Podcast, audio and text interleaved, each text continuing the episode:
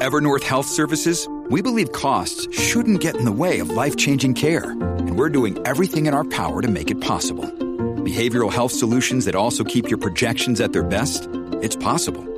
Pharmacy benefits that benefit your bottom line? It's possible. Complex specialty care that cares about your ROI? It's possible. Because we're already doing it. All while saving businesses billions. That's Wonder made possible. Learn more at evernorth.com/wonder. Welcome to Own the Microphone. Join me, Bridgett McGowen, an award-winning international professional speaker and owner of the independent publishing company BMcTALKS Press.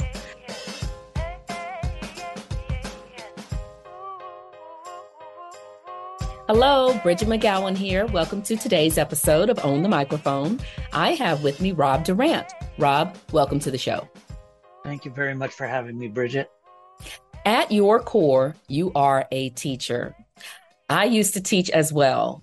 How did teaching play a role in you being a professional speaker? Well, it's interesting that you should ask that because I, I believe that uh, public speaking is really just an offshoot of teaching for me. As I said, at, at my core, I'm a, a teacher at heart. So I love working with people to help them understand a new concept. As a teacher, I've had to very quickly recognize that the message I'm trying to convey, the lesson I'm trying to teach, is being received or is not being received. And I have to adapt on the fly. Similarly, standing in front of an audience of 5, 50, or 5,000, I've had to do the same. And how can you tell whether 5,000 people or not are getting your message? Believe me, you can feel the energy in the room. You can read the audience and you can tell. And that's what teaching prepared me for was that adaptability and altering not the message, but the delivery so that I was impactful for the audience. A, a, a, quick anecdote, if I can. When I first got into uh, teaching, teaching at a public school. Now, my dad has been a teacher in public school for over 50 years. Even in his retirement, he's still teaching at a local community college. But he, he said to me, he gave me two pieces of advice, and one of them comes to mind here. Uh, and what he said to me was, uh, you know, Rob, I contend that if no learning took place, then no teaching did either. And that really cut me to the quick. That has really impacted every lesson I deliver because I can no longer blame my students. I can no longer blame my audience. If they didn't get it, well, they didn't get it coming in. If they still didn't get it, then I didn't do my job. And I take a lot of pride in being able to do my job. I want to be able to deliver. So the the teaching to public speaking transition for me it was one and the same. When I stand on stage, my goal is to help teach you something you did not otherwise know. We're on the same page with that. I got my start teaching. I started teaching in 2002. And that was directly connected to the professional speaking piece because I was attending conferences trying to understand this idea of teaching and what does it mean to be an effective educator. And then I started presenting at these conferences and so on and so forth. And so it just kind of all came full circle. But at the front of that room, you were delivering a presentation. I think about a phrase I heard a long time ago, and I absolutely love it. It came back to me when you were talking about what your dad shared with you. And the phrase was talking is not teaching. Just because you're up there and you're telling them information, it does not mean they're learning it. And like your dad said, if they're not learning, then you weren't teaching. Okay. I, I and, I, and I think that takes some pressure off of people when it comes to public speaking. Don't look at it as public speaking, look at it as an opportunity to teach someone something. And and to build on that, you're only going to be invited to teach someone something if you know that something that you're being invited to speak. So you are speaking in public. Yes, you're a public speaker, but you are speaking in public because you are seen as an authority on the topic you've been invited to speak about. You know it better than your audience. That reminds me of the second thing that he taught me. Rob, you don't need to know the whole textbook. You just have to stay one page ahead of the students. yes. That's the same for the audience. I don't need to know everything.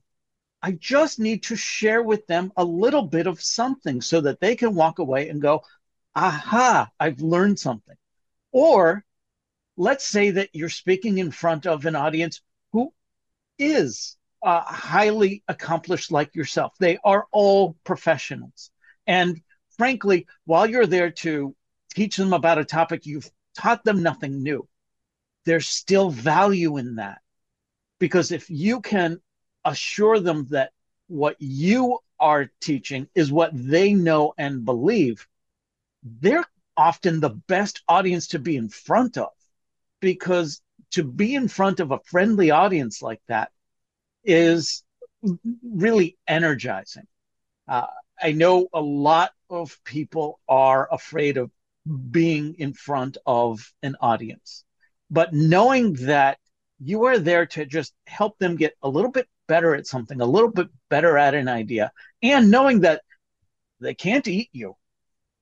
It's okay to, to be up there and, and fumble through it. And, and, you know, it's that authenticity that you bring to the stage that they want to get to to know better they want to lean in and, and learn from somebody that is just there to help, to teach.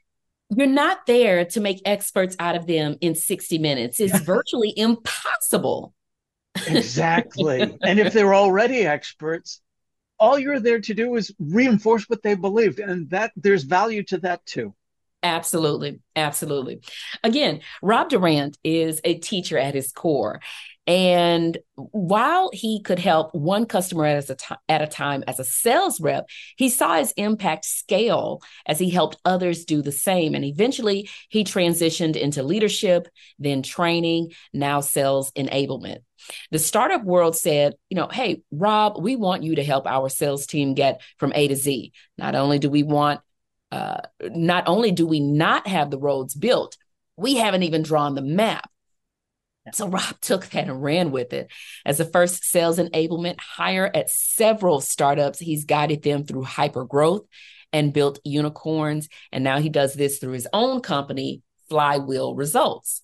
At Flywheel Results, what kind of speaking do you find yourself doing? Are you doing trainings? Are you doing workshops? What do you do in the speaking world at Flywheel Results?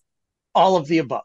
Uh, Flywheel yeah. Results is uh, a great vehicle for me to connect with people. Um, one of the primary things that I teach through Flywheel Results is social enablement.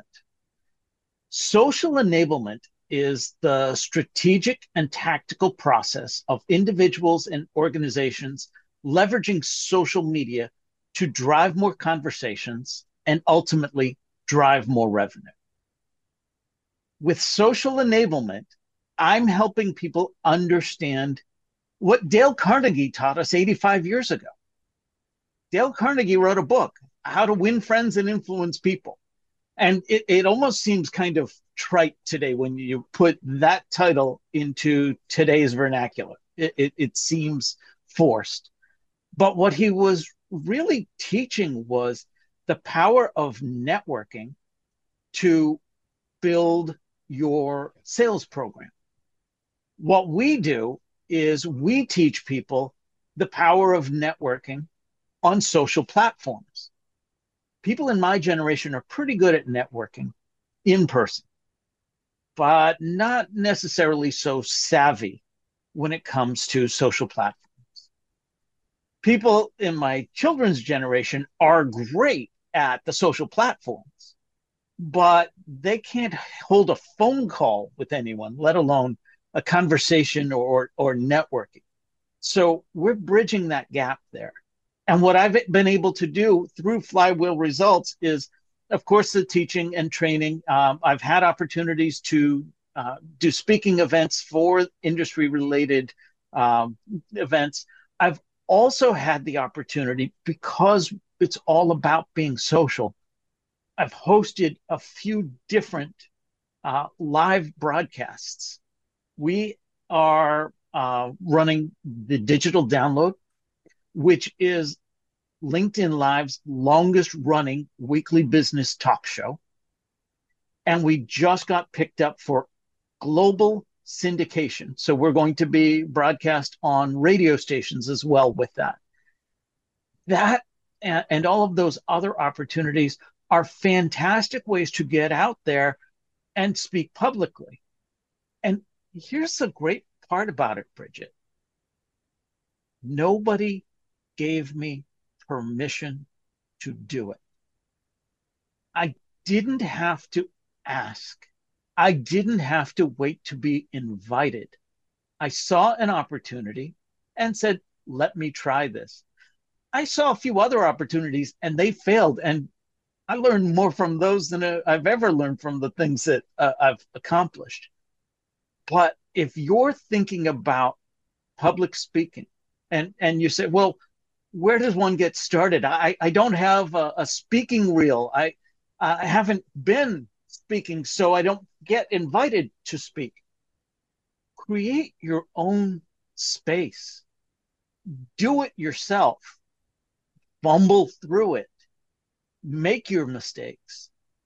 And then build off of that. So that's what I've been able to do all through my my company Flywheel Results.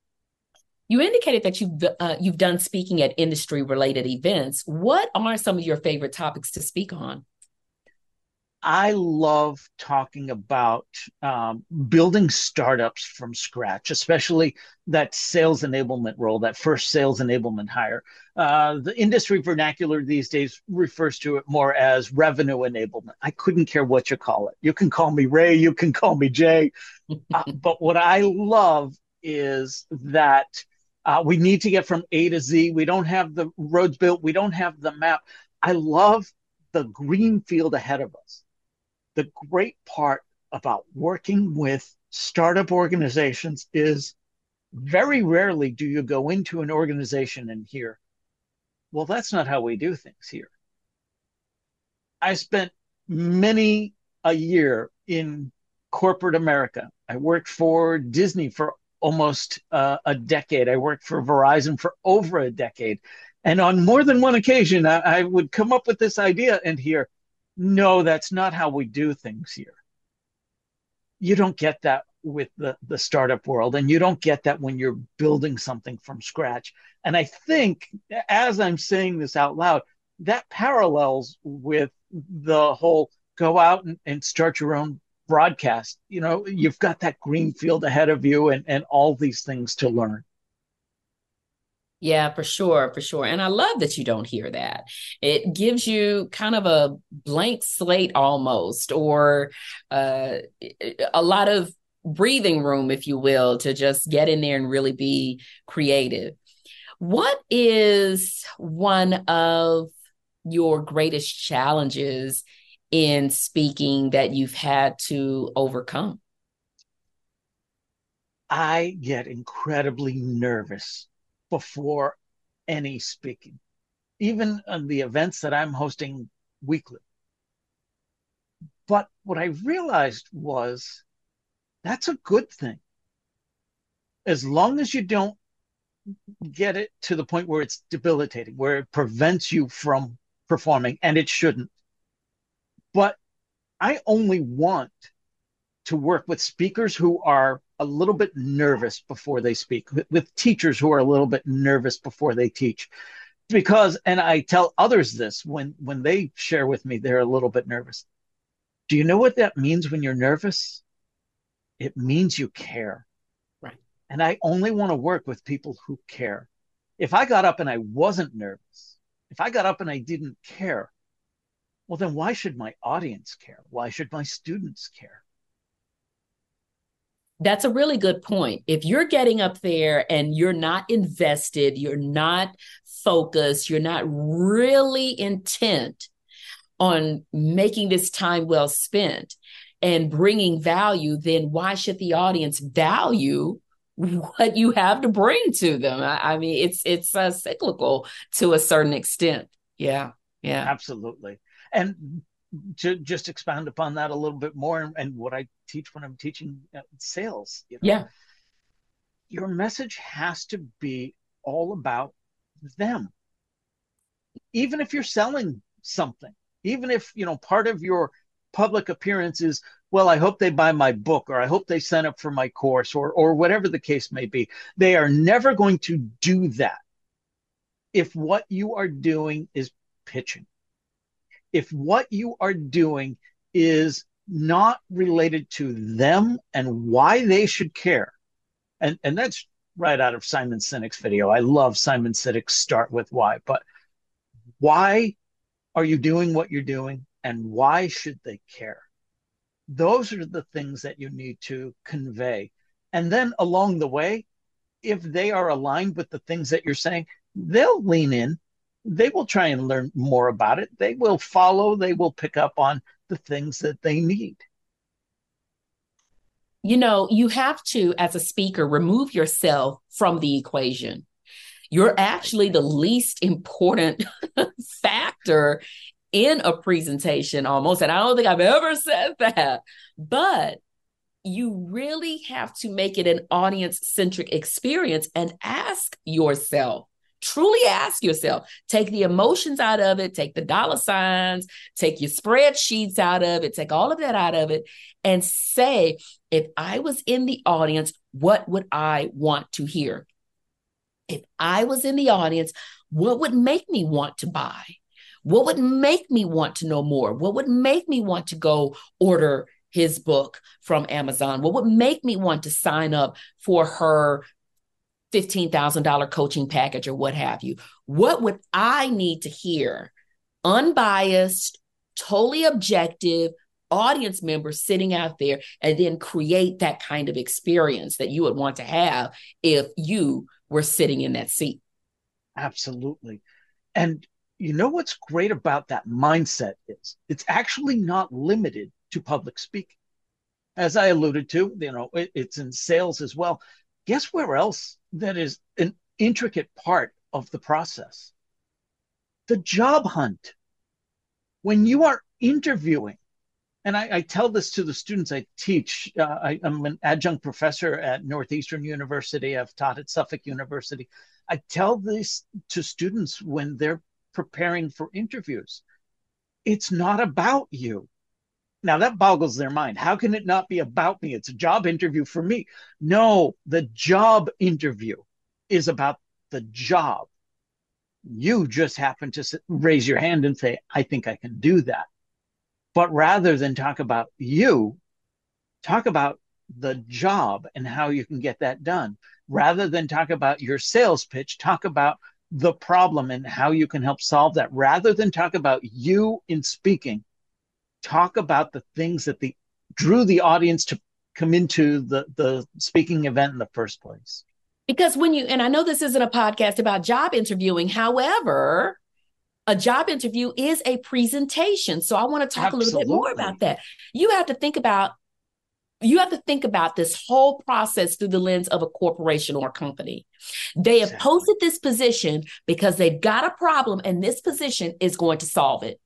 And so, like you were saying, you have to go in there and you have to speak from the perspective of not these were my sales numbers and these were my accomplishments and this is what I was able to do as fill in the blank, the the job title, but this is how I can solve this problem for you. This is how I can answer that question. This is how I can work to fix this mystery.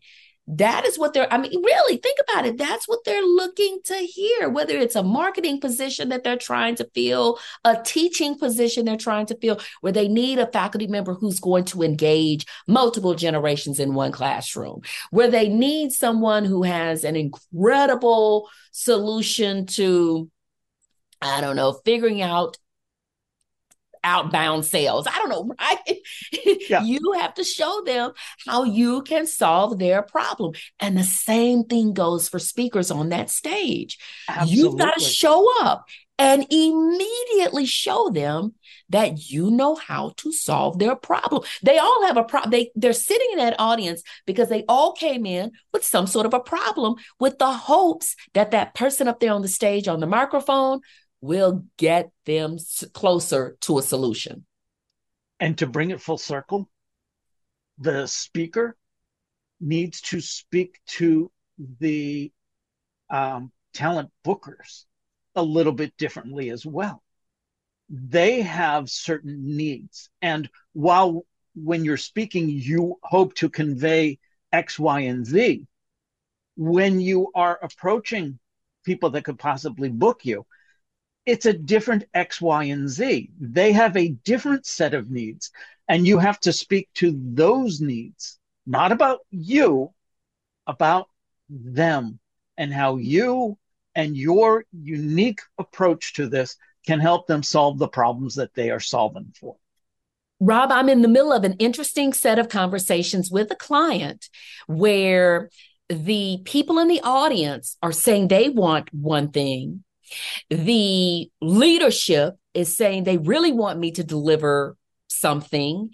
And then those who manage the people in the audience, they directly manage them because you know there's that gap between oh, yeah. you know leadership and C-suite and then the managers.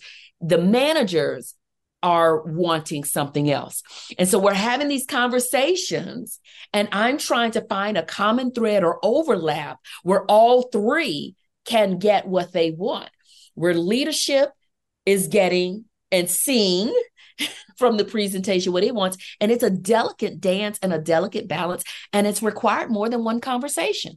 Typically, I have one conversation with the event contact. Maybe two, maybe two, okay. And one of my big questions is what do you want everyone to know or to be able to do by the end of my presentation. And that tends to check all of the boxes. I get what the event contact wants. They want energy, they want excitement, they want actionable items. And then the audience tends the audience tends to want much of the same.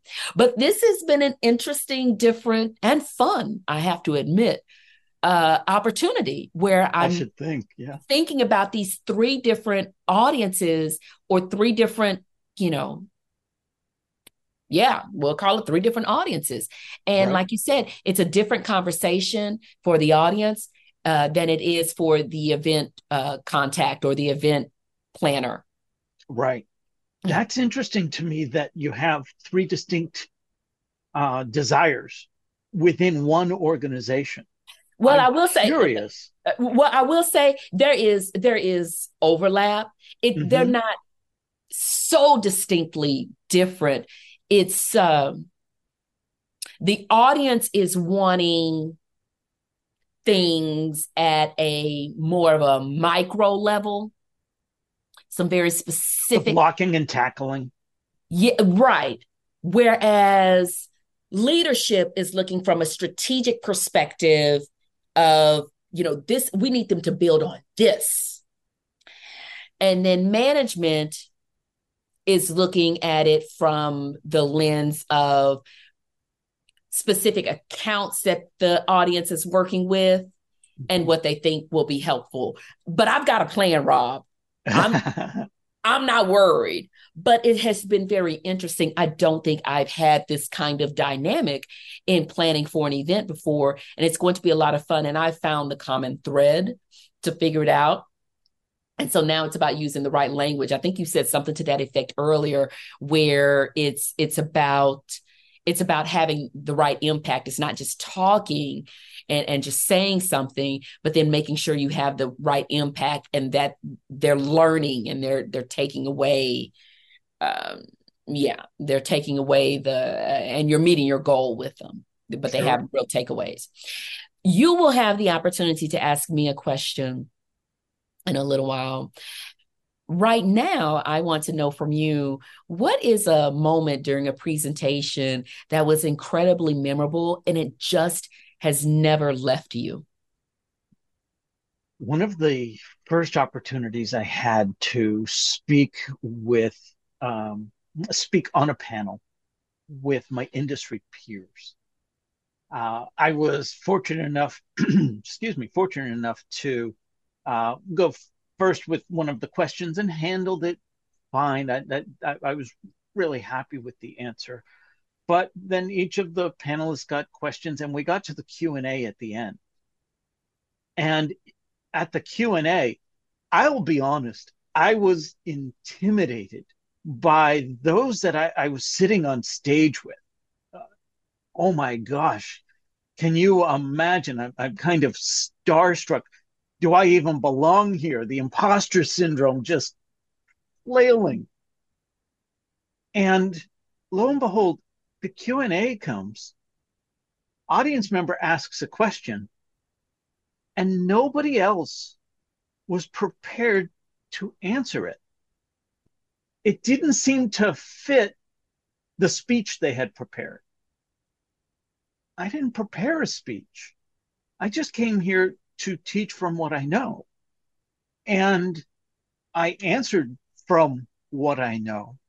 And it was authentic, it was sincere, and it turns out it was helpful. And that's when I said, Oh man, I belong here. Mm. Imposter syndrome be damned. I love that moment when you had that epiphany. Yeah. I love that. I love that. What's your question for me?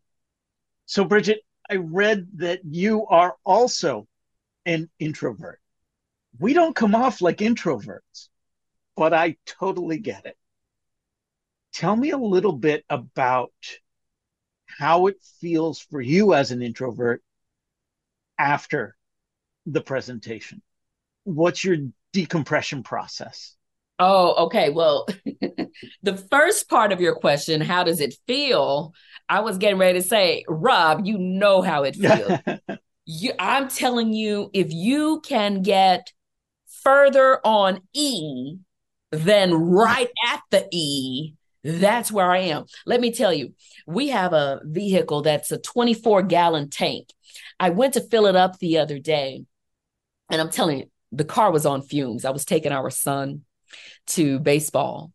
And when we pulled up, my plan was to just drop him off, keep the motor running because I, I, I mean, the, the, the tank is that empty, Rob. I'm afraid that if I turn the motor off, it's not going to start back up for me to get to the gas station. So we pull up and surprisingly, there's nobody else there from his team. And I'm like, oh my goodness, I don't want to drop you off. Like, I need at least one of your coaches here to drop you off. And um, I was like, well, let me just park the car and walk you over here. And I'm like, oh my goodness, is that car going to crank up when I get back? Right. But it did. Right. So I go to the gas station. It's a 24 gallon tank. I think it took 24 point like three something it was just that empty. Okay. so to answer your first question, how do you feel? I feel like my gas tank was filling the other day, where I have nothing left to give because I leave it all on the stage. And by process for decompressing is like a true introvert, just being alone. So typically after a presentation, especially those when I have to do them in person, well, I shouldn't say have to do them in person, when I get the honor and privilege of doing them in person. Typically, I'm leaving shortly thereafter and headed to an airport. So I'm getting in that Uber or whatever ride it is. And I'm not yeah, I'm probably not on the phone, not even surfing social media or anything. I'm just trying to muster up the energy to get through TSA. And then even when I do a virtual presentation, I have a standing desk. And so I'm going to stand. I'm going to stand for a virtual presentation. That is a given. And when I'm done, I make sure I've blocked off my calendar so there's nothing on it for probably a good hour. Sometimes I'll block off the entire day, but I make sure I have that time to just kind of uh, recharge. I mean, it's yeah. almost like sitting down in a chair and just chilling out is almost akin to how you would put your your phone on the charger for the night. And I've just got to build that battery back up. But that's my process for decompressing. Oh, and if I'm traveling, I, I'll go get myself a margarita. Uh, there you go. for sure, for sure. So yeah, that's my process: time alone and a margarita. and who would have thought introverts can actually do this and do it well. Yes, absolutely. What's your process for decompressing since you're also an introvert? I need to find a quiet space. Uh, often I've been doing these presentations at industry events and so on, and, and there is no uh, Uber waiting for me. It's the networking event after. So somewhere in between leaving the stage and the networking, I just need to find 10 minutes of quiet space somewhere to breathe. The adrenaline has left, and that can actually leave you with a, a nauseous feeling. So I, I just find a way to relax. I try actually not to think about the presentation because I'll beat myself up over the oh I stumbled on this word or or, or meant to say that, even though ninety nine percent of it went better than I could have hoped for. I'll beat myself up on that. So I try not to think of anything, talk to anyone, even just a quiet, dark space is ideal absent that, you know, you, you you buckle up, you go out there, you do the networking, and you find that quiet space when you can. Absolutely, yeah. Sounds like we we have similar protocols when it comes to that decompression. I well, like yes. your thought about the um the standing desk, though. Uh, I'm looking around here and thinking, yeah, I I can incorporate that. I thought you were about to say you like my idea about the margarita. well, most definitely, that's a given. Yeah. So, uh, one of my old hacks from back in the day before purchasing a standing desk, I would use, uh, matter of fact, I have it right here a square waste paper basket from Target, costs just a few bucks. And then I've got stuff in it, but I would turn it upside down and sit it on the desk and um, put books, stack books on top of it until I got the right height uh, and so that's that's what I would use. So this is like my ten dollar hack. Uh, you, if you don't you reminded me, just... I've bought a convertible desk. I've never once converted it, and now it's so covered in papers and whatever. I think everything would fall apart if I did.